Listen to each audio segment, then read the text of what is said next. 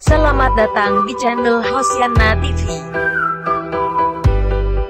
Sebelum Anda menonton, jangan lupa subscribe, like, komen, dan jangan lupa aktifkan lonceng pemberitahuannya supaya mengetahui video terbaru dari kami.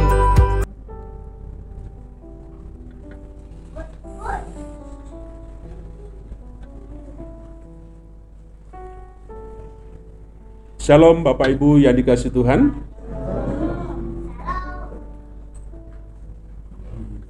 Mari kita akan bersama-sama melihat satu bagian firman Tuhan di dalam kitab 2 Timotius pasal yang kedua ayat 19 sampai dengan ayat yang ke-26. Kitab 2 Timotius pasal yang kedua ayat yang ke-19 sampai dengan ayat yang ke-26. Mari kita akan memperhatikan bagian firman Tuhan ini.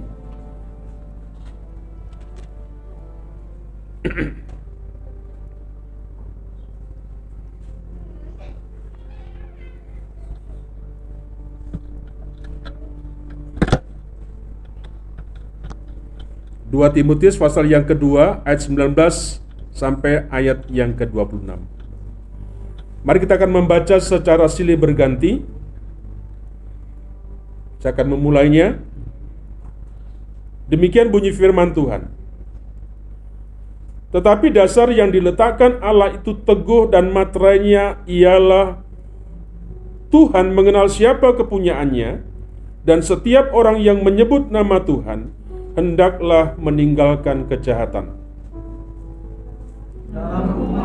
besar bukan hanya terdapat perabot dan perak, melainkan juga dari kayu dan tanah. Yang pertama dipakai untuk masuk yang mulia, yang terakhir untuk masuk yang kurang mulia. Jika seorang menyucikan dirinya dari hal-hal yang jahat, ia akan menjadi perabot rumah untuk maksud yang mulia. Ia dikuduskan, dipandang layak untuk dipakai tuannya, dan disediakan untuk setiap pekerjaan yang mulia. Sebab itu, jauhilah nafsu orang muda, kerjalah keadilan, kesetiaan, kasih dan damai bersama-sama dengan mereka yang berseru kepada Tuhan dengan hati yang Hindarilah soal-soal yang dicari-cari, yang bodoh dan tidak layak. Engkau tahu bahwa soal-soal itu menimbulkan pertengkaran.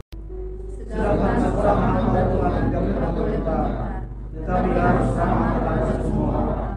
Ia harus dapat mengajar, sabar, dan dengan lemah lembut dapat menuntun orang yang suka melawan. Sebab mungkin Tuhan memberikan kesempatan kepada mereka untuk bertobat dan memimpin mereka sehingga mereka mengenal kebenaran.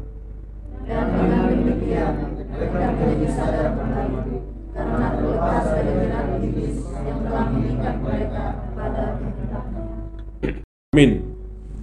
Ayat 20 dikatakan demikian. Dalam rumah yang besar bukan hanya terdapat perabot dari emas dan perak, melainkan juga dari kayu dan tanah.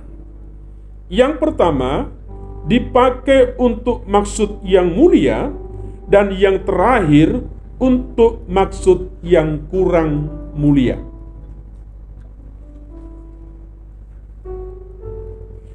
Bapak Ibu Saudara dikasih Tuhan, ketika kita pergi membeli barang atau perabot, kita bisa membelinya di mall, kita bisa membelinya di mungkin di Tokma, ya, di supermarket, di mana saja. Nah, ketika kita kita mencari barang, ketika kita membeli sesuatu barang, kita menemukan di sana ada banyak pilihan. Dan harganya pun itu berbeda-beda. Satu dengan yang lain. Barang satu dengan yang lain berbeda-beda harganya. Misalnya Bapak Ibu ketika kita beli sendok dari kayu, tentu harganya murah. Kalau kita memberi membeli barang dari plastik, ada yang murah, tetapi ada juga yang mahal. Sedangkan dari logam tentunya akan lebih mahal lagi. Semakin bagus kualitas logamnya, semakin pula mahal daripada harganya. Yang dari perak, harganya pun selangit. Ya. Apalagi jika yang kita beli atau yang terbuat dari emas, maka pasti semakin tambah mahal. Harga tergantung dari bahan dan kualitasnya. Itu sudah menjadi sesuatu yang wajar. Menjadi sesuatu yang sudah lumrah, ya. Jadi harganya tergantung bahan apa yang dipakai. Dan itu juga akan menentukan sebuah kualitas. Tidak hanya sebuah sendok kira-kira begitu ya. Tidak hanya hal-hal barang yang lain. Tetapi dalam berbagai perkakas ya, perabot, benda-benda lain pun hal yang sama berlaku pula. Nah, Bapak Ibu Tuhan, sesungguhnya Tuhan itu memiliki sebuah rencana yang besar ya bagi setiap orang percaya. Amin. Tuhan itu memiliki rencana yang besar bagi setiap kita orang percaya, anak-anak Tuhan. Nah, karena Tuhan punya rencana yang besar atas kehidupan kita, Bapak Ibu kasih Tuhan, kita ini perlu diproses. Katakan diproses. Kita diproses. Ya. Kita dibentuk dan dipersiapkan oleh Tuhan terlebih dahulu supaya kita benar-benar layak untuk melakukan setiap pekerjaan yang baik.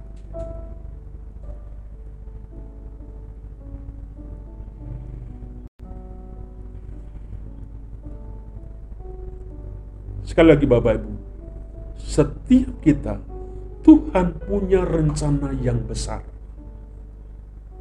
Sebab itulah dibutuhkan sebuah proses sebuah pembentukan dipersiapkan oleh Tuhan supaya nantinya itu bisa dipakai.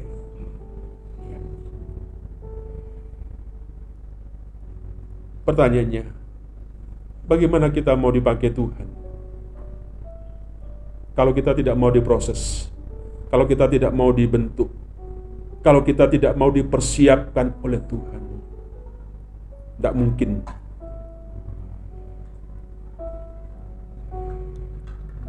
Bagi manusia, Bapak Ibu kasih Tuhan, tidak ada yang lebih bernilai daripada jika manusia itu dipakai Tuhan untuk memenuhi rencananya. Ya.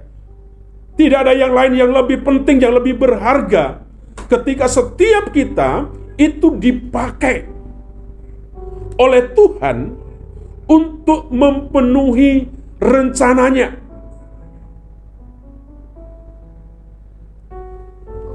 Mengapa demikian?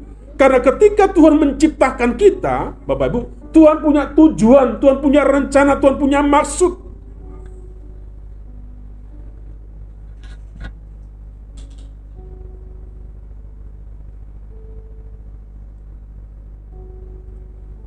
Apa tujuan dan maksudnya? Untuk melaksanakan kehendaknya.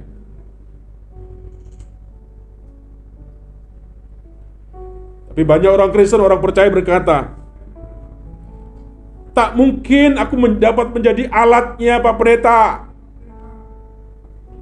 Ya. Karena aku adalah orang biasa. Aku tidak berpendidikan. Aku ya begini dari sononya. Aku tidak punya kemampuan apa-apa.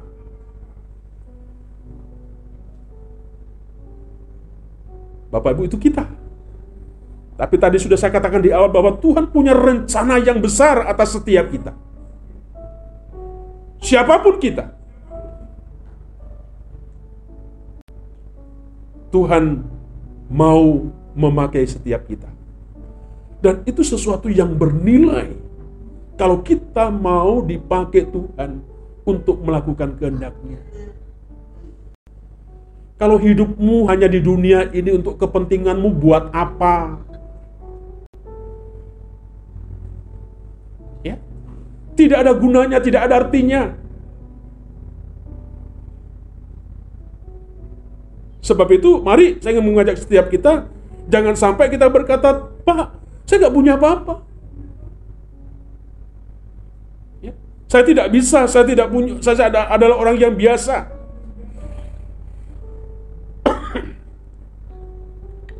Bapak Ibu dikasih Tuhan, Alkitab menyatakan bahwa di dalam rumah yang besar, apa yang kita baca tadi, ya, terdapat dua jenis perabot. Rasul Paulus memberikan sebuah ilustrasi, memberikan sebuah analogi. Yang pertama, ada perabot yang dari emas dan perak. Ya, Nah, perabot dari emas dan perak ini untuk maksud maksud yang mulia. Kemudian yang kedua, ada perabot yang di, yang yang terbuat dari kayu dan tanah untuk maksud yang kurang mulia.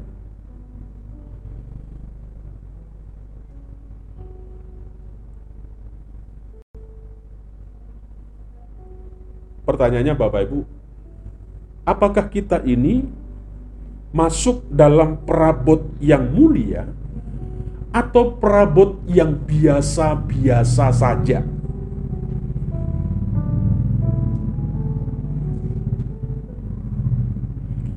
Nah, perabot yang mulia atau yang biasa biasa saja itu tidak ditentukan oleh latar belakang kita. Tidak ditentukan pendidikan kita, tidak ditentukan status sosial kita. Dengan segala atribut lainnya tidak. Tetapi itu sangat ditentukan ya oleh keputusan kita. Oleh pilihan kita kita menjadi perabot yang mulia atau menjadi perabot yang biasa-biasa itu bukan karena latar belakang yang menentukan. Tetapi itu karena sebuah keputusan kita dan itu sebuah pilihan kita. Engkau menjadi perabot yang mulia kalau itu keputusanmu, ya. Kalau itu pilihanmu, maka terjadi. Kalau engkau memilih perabot yang biasa saja, itu keputusanmu dan itu pilihanmu, maka engkau selama dalam hidup ini akan menjadi perabot yang kurang berarti. Jangan berkata takdir, jangan berkata nasib, tetapi itu karena sebuah pilihan, itu sebuah keputusan yang kita sudah ambil.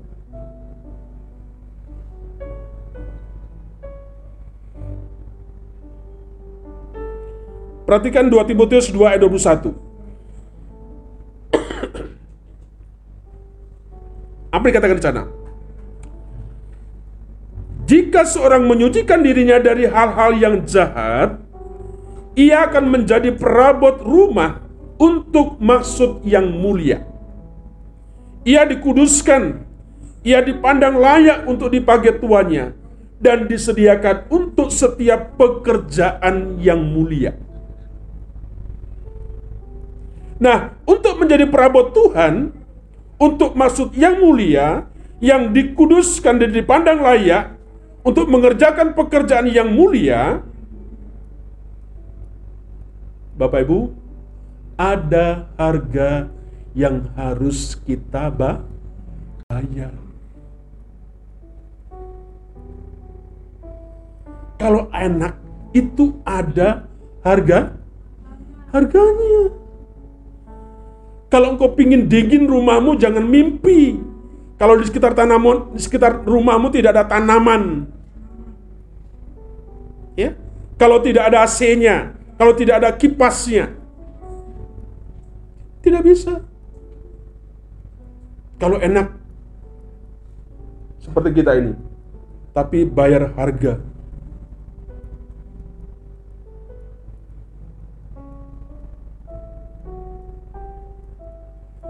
Apa yang harus kita bayar harga untuk menjadi perabot yang mulia yang dikuduskan itu?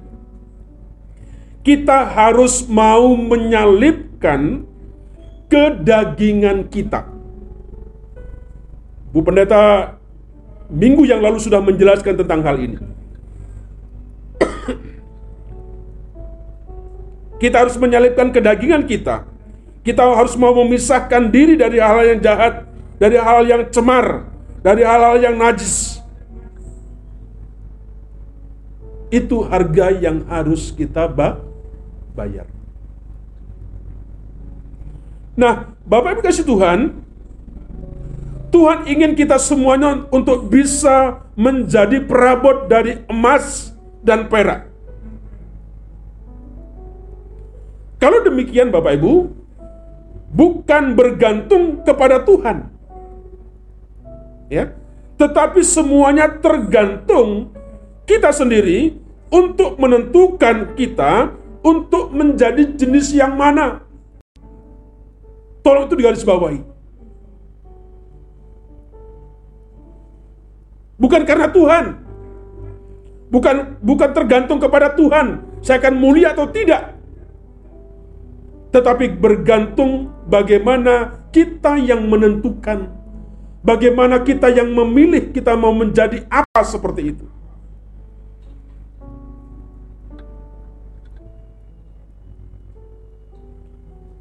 Tuhan tentunya ingin setiap kita orang-orang percaya, umat-umat Tuhan, kita menjadi emas dan perak. Tetapi kalau kita tidak serius, untuk meresponnya, untuk menanggapinya, kita bisa berakhir sebagai kayu dan tanah.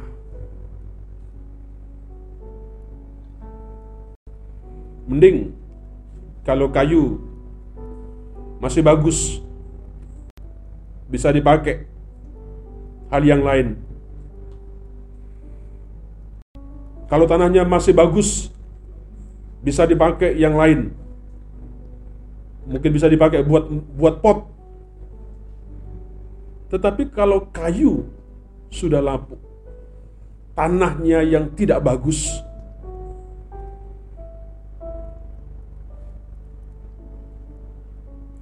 sehingga kayu dan tanah itu tidak digunakan, akan dibuang, akan dicampakkan, akan diinjak-injak.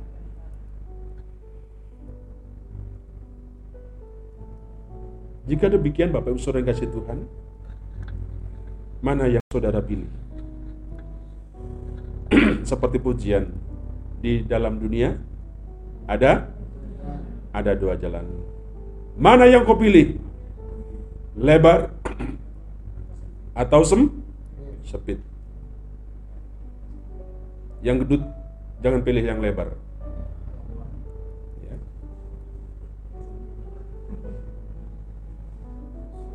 Ini bukan perkara uh, gendut atau krempeng kurus bukan, tetapi ini masalah surga dan neraka seperti itu.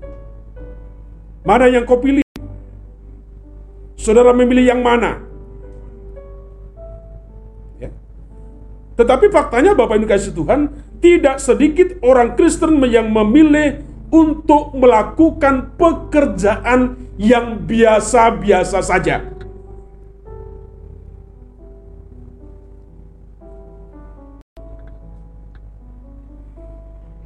Dan merasa puas untuk menjadi perabot untuk maksud yang kurang mulia.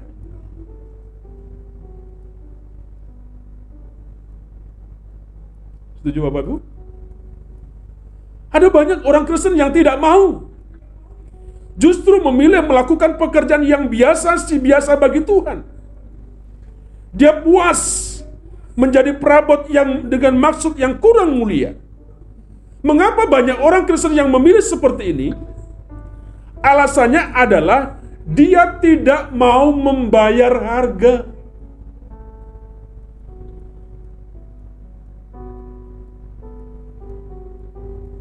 Mau bayar harga?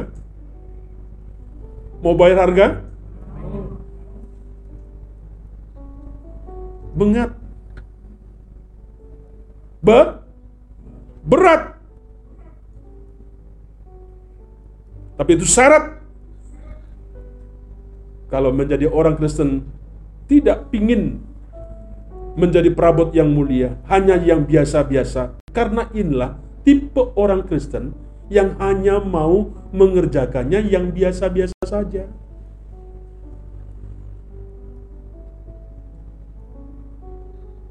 Tidak mau membayar harga.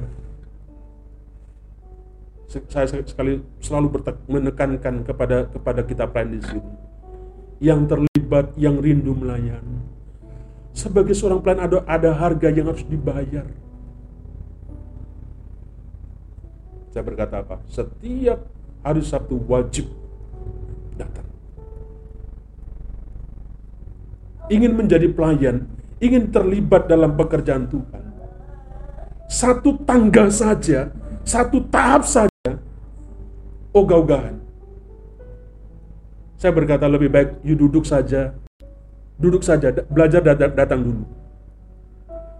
Kalau nanti sudah bagus, masuk ke level yang kedua.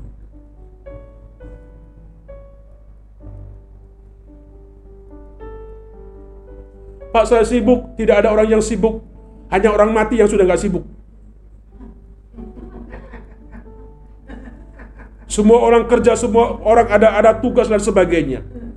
Tapi persoalannya, apa keputusan kita, apa pilihan kita?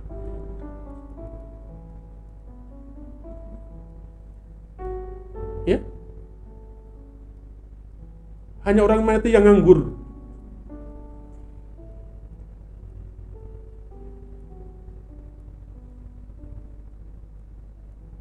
Mudah-mudahan kalau kita mati jangan mati malam-malam. Aduh, kita punya pengalaman Bapak. Nah, Bapak itu, pengalaman Bapak seumur hidup kebaktian singkat tapi di tengah makam.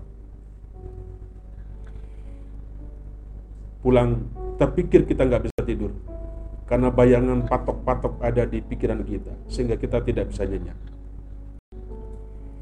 Bapak kasih Tuhan, jadi sekali lagi itu bergantung, ada sesuatu yang harus kita bayar seperti itu.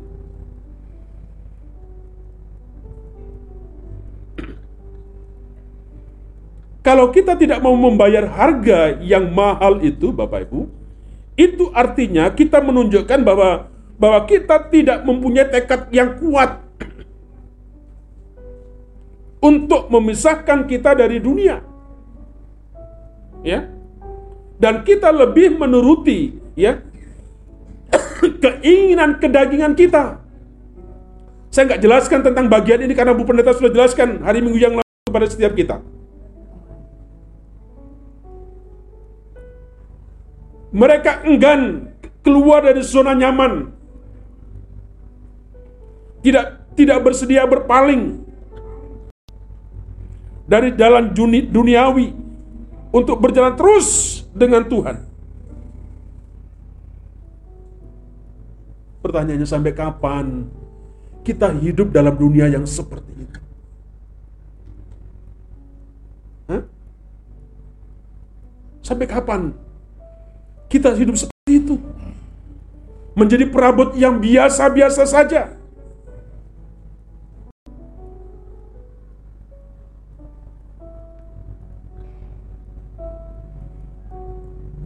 Lalu bagaimana caranya, Pak? Kalau kita eh, Paulus memberikan sebuah sebuah cara, ya. Paulus memberi, mem, menjelaskan tentang caranya Perhatikan ayat 19.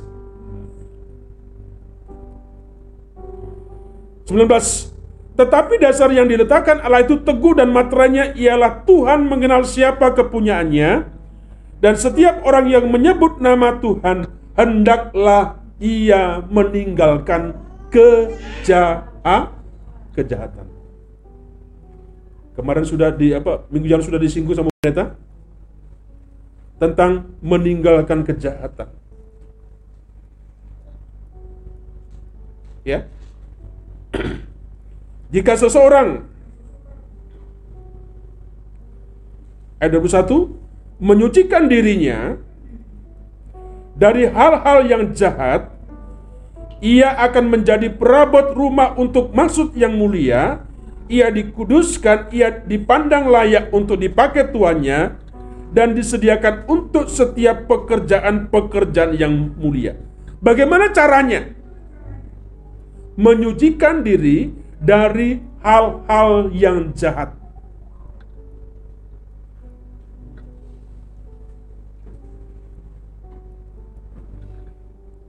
Kemarin Kak Ros di, di Keren Safira ngajari tentang dosa.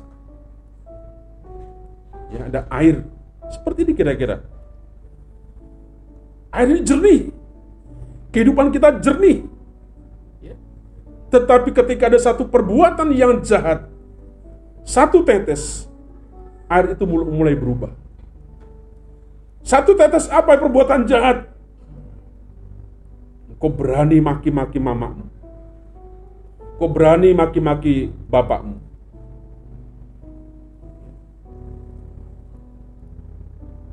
Banyak. Apalagi? Tetes lagi. Tetes lagi. Perbuatan tetes lagi, tetes lagi. Air yang tadinya jernih, itu menjadi keruh. menyucikan diri caranya dari hal-hal yang jahat. Yang jahat.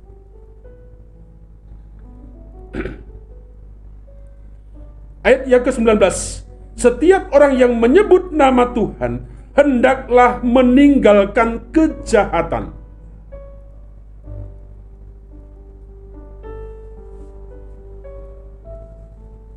Jadi Bapak Ibu ada cara yang diberikan Rasul Paulus kalau kita ingin menjadi perabot yang mulia,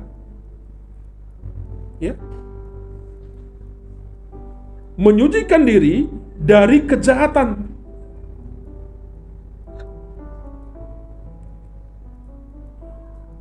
Ayat 22 sampai 23. Ya. Jangan mengejar nafsu orang muda. Bagaimana supaya kita, menjadi perabot yang yang yang yang mulia? ayat 21, ayat 22, 23 saya, mengat, saya katakan jangan mengejar nafsu orang muda tetapi kerjarlah keadilan, kesetiaan, kasih dan damai. Ya. Bagaimana supaya kita menjadi perabot yang mulia? Ada cara yang Rasul Paulus katakan lagi apa di situ? Jangan mencari masalah,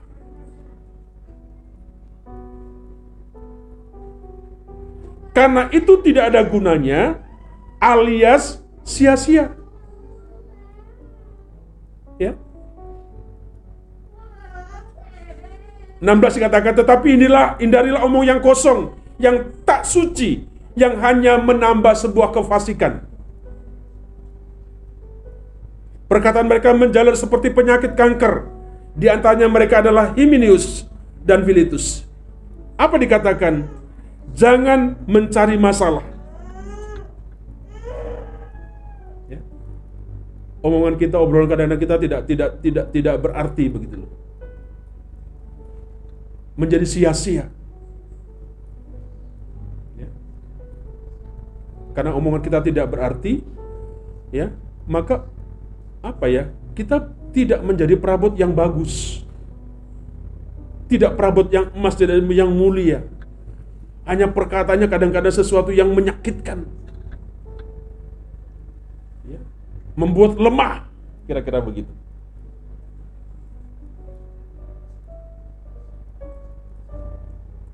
Apa cara yang lain yang lain katakan apa lagi di situ? Bersekutulah dengan saudara-saudara seiman. Walaupun di masa pandemi seperti ini Bapak Ibu ada pembatasan yang mulai ketat. Tapi melihat kepada apa zonanya. Tentang hal ini kita tahu semuanya apa yang sedang terjadi di negeri kita, di kabupaten kita, di wilayah kita. Apakah kita zona merah atau kita zona enam, di apa hitam, oranye dan sebagainya. Ya. Tapi jangan lupa meninggalkan persekutuan. Bersekutu dengan saudara-saudara seiman.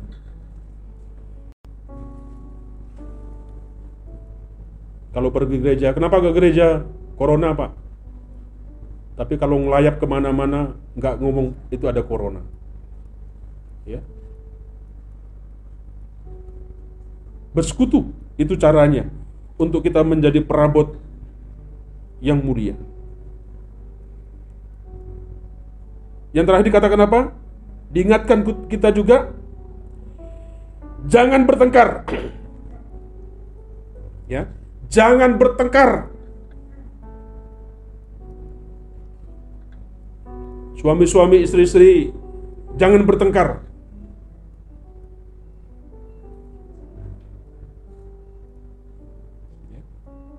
jangan bertengkar. Tetapi jadilah ramah. Jadilah sabar.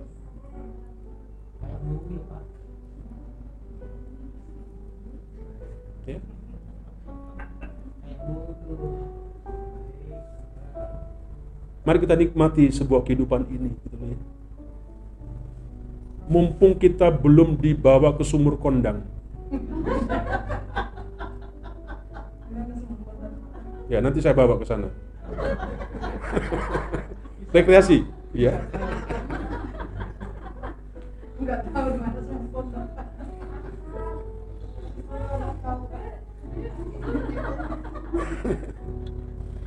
Sumber kondang itu adalah TPU. Sebenarnya TPU adalah TPU tempat pemakan umum khusus COVID di situ. Ya.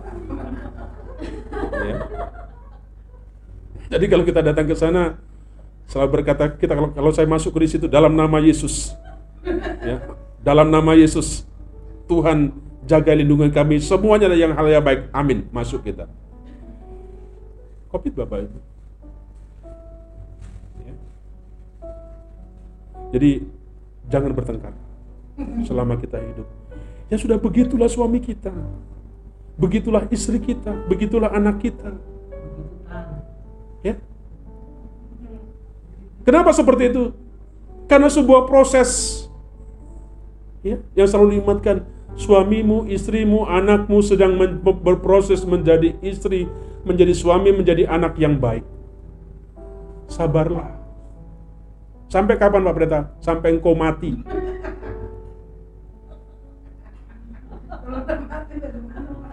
Kalau engkau gak terima, doakan suamimu dia cepat mati. gitu, gitu katanya Pak Pendeta Anderson untuk mengajari. Iya kan? Mari jangan dan nikmati. Saya ingin mengajak ini ini situasi kondisi yang serba sulit Bapak Ibu. Pendapatan kita kecil. Ada banyak hal-hal yang kadang-kadang menghimpit setiap kita. Ya. Mari nikmati. Inilah suami saya. Inilah istri saya inilah teman saya dan sebagai sebagai anak saya seperti itu. Kalau engkau ingin menjadi perabot yang mulia, mulia. Saya berkata, jangan pernah menaifkan. Jangan nanti kemudian kita menyesal. Kalau dia sudah mati, meninggal, tuh kenapa dia meninggal? Ya, ya datanglah ke, ke sumur kondang, kira-kira begitu orang nangis. Mari itu caranya. Rasul Paulus memberikan caranya bagaimana supaya kita menjadi perabot yang mulia.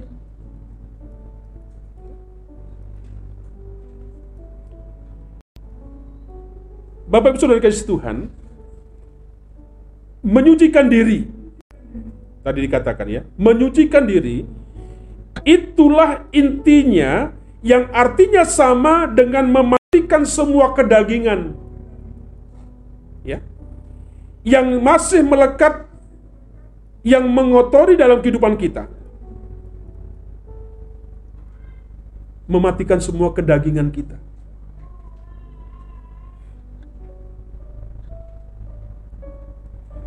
Perhatikan Kolose pasal 3 ayat 5 sampai 6. Ya. Kolose 3 5 sampai 6. Dikatakan karena itu matikanlah dalam dirimu segala sesuatu yang duniawi yaitu percabulan kenajisan apa nafsu nafsu jahat keserakahan yang sama dengan penyembahan berhala. Semuanya itu mendatangkan murka Allah atas orang-orang durhaka. Ya. Ayat 8 10 dikatakan, tetapi sekarang buahlah semuanya itu. Apa itu? Marah, geram, kejahatan, fitnah, kata-kata yang kotor yang keluar dari mulutmu. Jangan lagi kamu saling mendustai, karena kamu telah menanggalkan manusia lama serta kelakuannya, telah mengenakan manusia yang baru, yang terus-menerus diperbarui untuk memperoleh pengetahuan yang benar menurut gambar kaliknya.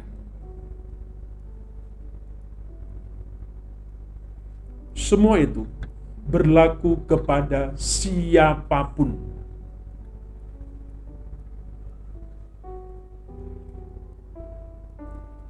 Bapak Ibu hari ini jangan berkata, Pak itu sulit. Saya tidak bisa. Sulit rasanya apa yang dimintakan oleh firman Tuhan. Ingat Bapak Ibu, kita punya Roh Kudus di dalam diri kita. Ya. Yang akan dengan senang hati untuk membantu proses penyucian diri kita. Roh Kudus sudah siap untuk menolong kita. Jangan berkata aku nggak bisa. Karena kau memang sebenarnya kalau kau berkata tidak bisa sebenarnya itu pilihanmu itu keputusanmu, itu hanya alasanmu saja.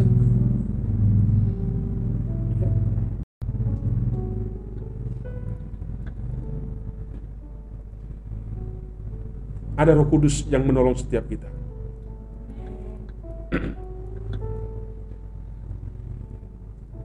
Jadi tidak ada tidak ada alasan untuk berkata saya tidak bisa. Hanya persoalannya apakah kita mau apakah kita memilih ya untuk hidup menyucikan diri kita.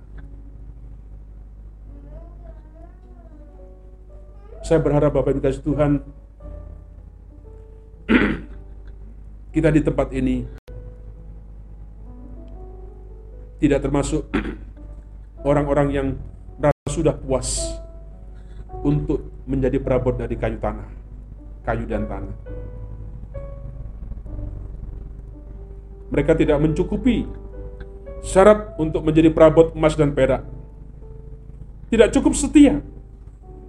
Tidak mau memisahkan diri dari berbagai pengaruh yang membawa kecemaran. Tidak mau berpaling dari keduniawian, ya, untuk berjalan berdampingan dengan Tuhan. Tuhan tidak mendaki kita untuk berakhir seperti itu. Tuhan mau kepada kita siapa pun kita Tuhan mau memakai kita menjadi perabot-perabot yang mulia. Tetapi ingat, terlebih dahulu menyucikan diri kita. Inilah sebuah panggilan Tuhan kepada setiap kita.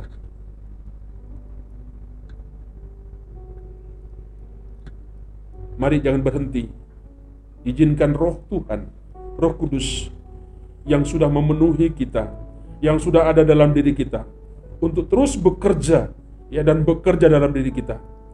Sehingga kita bisa menjadi perabot yang bernilai tinggi ya. Seperti emas seperti perak seperti logam yang mulia.